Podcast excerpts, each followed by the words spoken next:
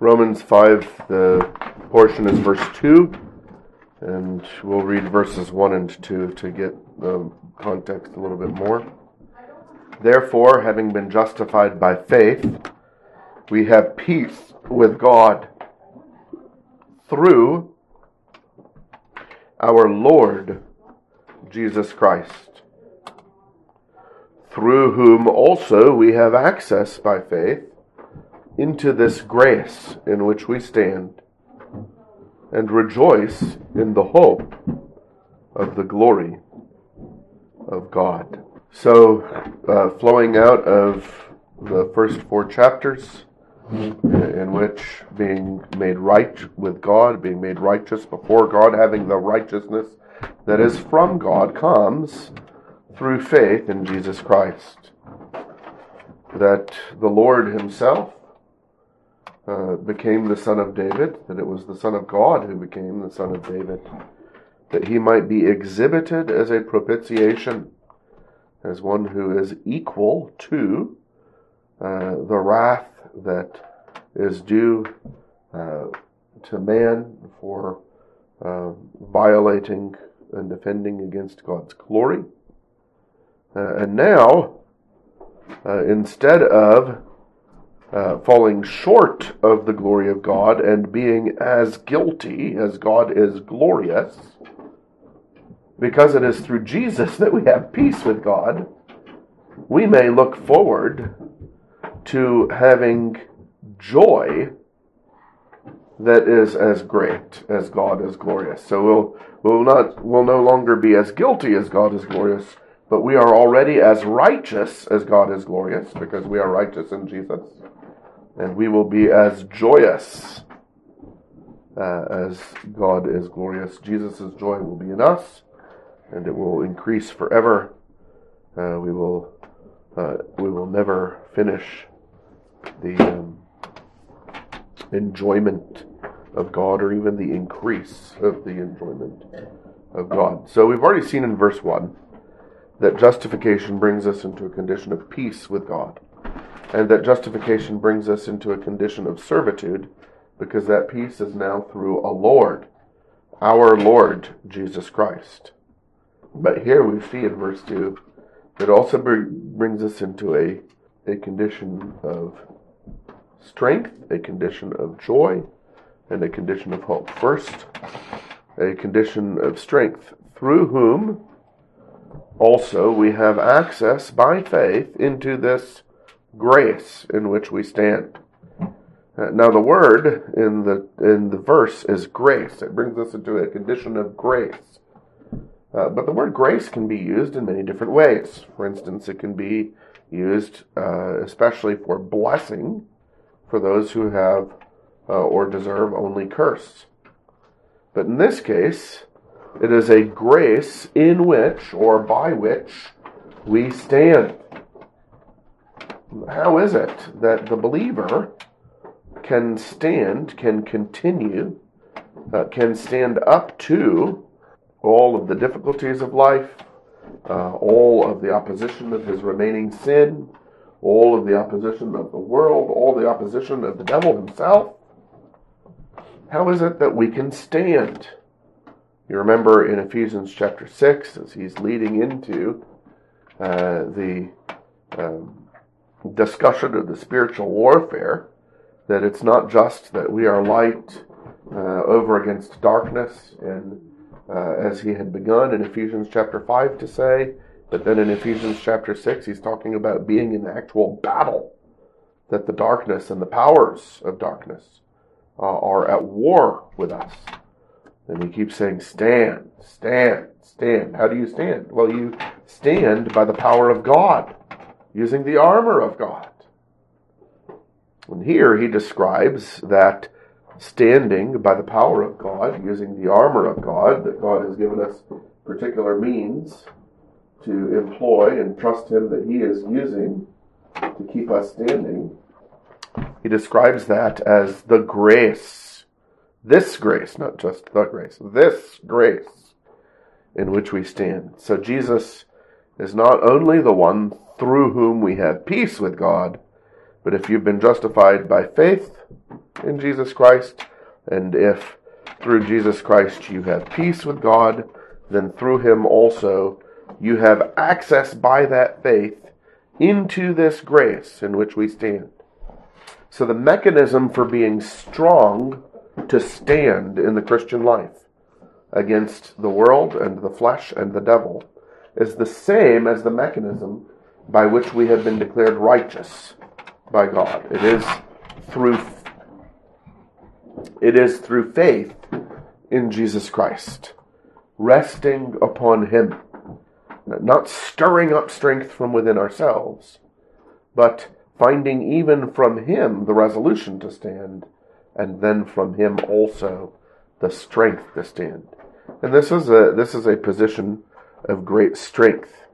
Yeah, a uh, a baby uh, eagle uh, in the eagle's nest, way up high, where nothing else can touch it, uh, is in itself very weak. But it is in its position very strong, unassailable. the enemies of the eagle cannot get that baby because it is in the nest. It is held up by the nest. Well, if you are resting upon Jesus Christ, if He has given you faith to rest upon Him, you are held up by Jesus Christ, and your strength is unassailable. It is by His grace that we stand. His grace is sufficient for us. His strength is made perfect in weakness. So we ourselves are still weak, but we are in a condition of strength by faith in Jesus Christ. So that's the first part. Through him also we have access by faith into this grace in which we stand, a condition of strength, and then a condition of joy. And we rejoice. So through him, we not only have access by faith into grace, but through him we rejoice. Jesus doesn't make us servants and make it, uh, doesn't only make us servants and make himself our strength for that service. Jesus makes us happy in his service. We have peace with God through our Lord Jesus Christ, through whom we rejoice. If you are the servant of Christ, if you are the slave of Christ, uh, there are uh, there are three possibilities. Well, one is an impossibility, but many people who think that they are slaves of Christ go around miserable that they have to obey him. That person is not a slave of Christ. He's a slave of his sin. He's a slave of his sin with his conscience pricked uh, by the word of God. But if you go around thinking, oh, I can't believe I have to obey Jesus. It's so miserable to, uh, to have to obey Jesus. Why can't I just do what I want? Why can't I just please my flesh? Why can't I be in charge? Why can't I have more stuff? Why can't I have more people who like me? Why can't things just be easier for me? Then obviously you're not rejoicing. And the reason you're not rejoicing in that case is that the Lord Jesus Christ is not actually your Lord and Savior. Uh, your master is still sin uh, if you go through life that way. Now, there is a possibility of being saved, but having such a big view, uh, too much focus on yourself, you your mind is always stuck on and obsessed with the things that are in Romans chapter 7. So, oh, I wish I could obey Jesus but I can't obey Jesus and I'm too weak and I'm always sinning. and the things that I want to do, I don't do. And the things that I hate, I do. Uh, and your whole life is not thanks be to God through Jesus Christ our Lord. At the end of the chapter, your whole life is the previous phrase. Oh, who will save me from the body of this death? Now, you're thinking that way because you do have these right new desires from your new nature. Uh, but you have to grow uh, in the uh, the gracious experience of what it is to be a Christian. Because what it is to be a Christian is to say, Thanks be to God through Jesus Christ our Lord. Is to say, I have peace with God. I have a Lord. I have a master, Jesus Christ. Sin is no longer my master. Even if it seems to be, I can say, Nope, it's not. I know of a theological certainty that it isn't. So even if it feels like there is a law in my members that I have to obey it, uh, the law of the Spirit of life has set me free from the law of sin and death.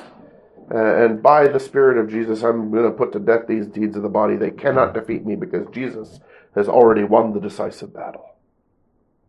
And so, having been justified by faith, we have peace with God through our Lord Jesus Christ, through whom also we have access by faith into this grace in which we stand and rejoice. The condition that Jesus brings us into should be a condition of joy.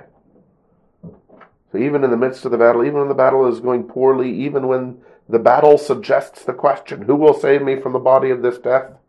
If I have peace, if I am justified by faith, I have the answer ready in my hand. Thanks be to God through Jesus Christ our Lord. There is therefore now no condemnation, beginning of Romans 8. There can be no separation between me and the love of God, end of Romans 8, because he is working all things for the good that is to be conformed to the image of his son. You don't separate verse 28 from like verses 29 to 31. Uh, all things work together for the good of those who love God and are called according to his purpose. What's the purpose? Well, those whom he foreknew, he predestined to be conformed to the image of his son. And in order to conform us to the image of his son, he justifies and will most certainly, so that it's even said in past tense, glorify us. And so, being justified through faith brings us into a condition of joy because it brings us into a condition in the last place of hope. We rejoice in the hope of the glory of God. so, yes, we're going to get to rejoicing in uh, and glorying in, actually, verse 3, uh, our tribulations or rejoicing in tribulations, as uh, James chapter 1 teaches.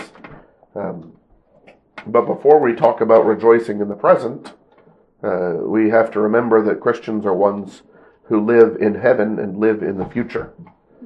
Uh, we live by faith. And so we live with a certainty about things that are not yet and not seen.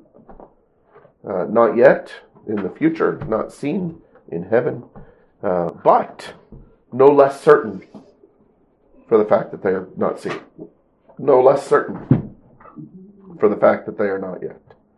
So we rejoice in the hope of the glory of God. This word that's translated hope is not a wishful desire, although most people in English use the word uh, in our day use that English word like that, right? I hope that this, I hope that that. When they say that, they don't mean I am absolutely certain, even though that it hasn't happened yet, that this is what's going to happen. But that's what the that's what the word that's being translated hope in our um, English Bibles. That's what that word means. So we rejoice in the certainty that although I cannot yet see His glory and do not glorify Him like I ought to, and am myself not glorified like I will be when I am finally and fully conformed to the image of His Son, I am so absolutely certain that all those things uh, are um, are future fact that I rejoice in them now. I can be happy about them now. I can respond to the reality of them now. And what's the biggest response? Of course, it's joy.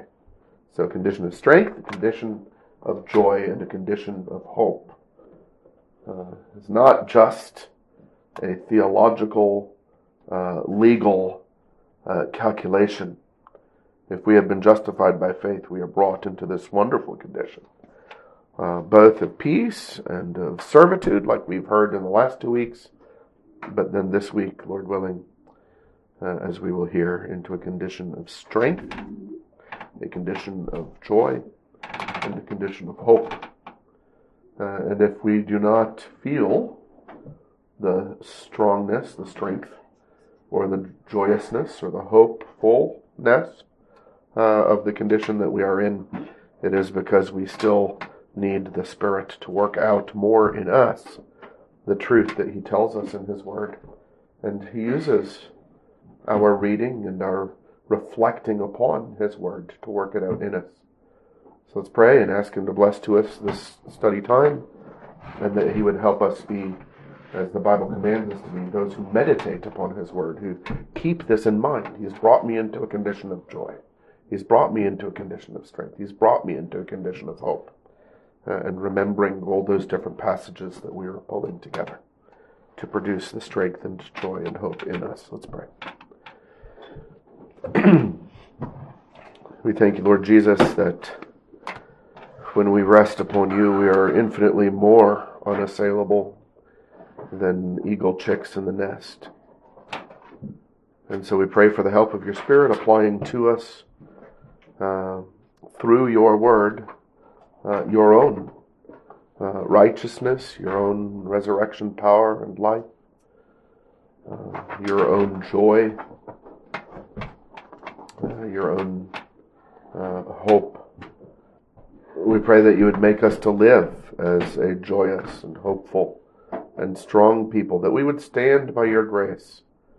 And we thank you for the way you designed it so that we wouldn't just begin our Christian life with a resting upon you, but that this resting upon you would be the mechanism of our entire life. How sweet, O oh Lord, that you would make us have to live in fellowship with you by faith in you. Grant by your Spirit that we would do so, we ask in your own name. Amen.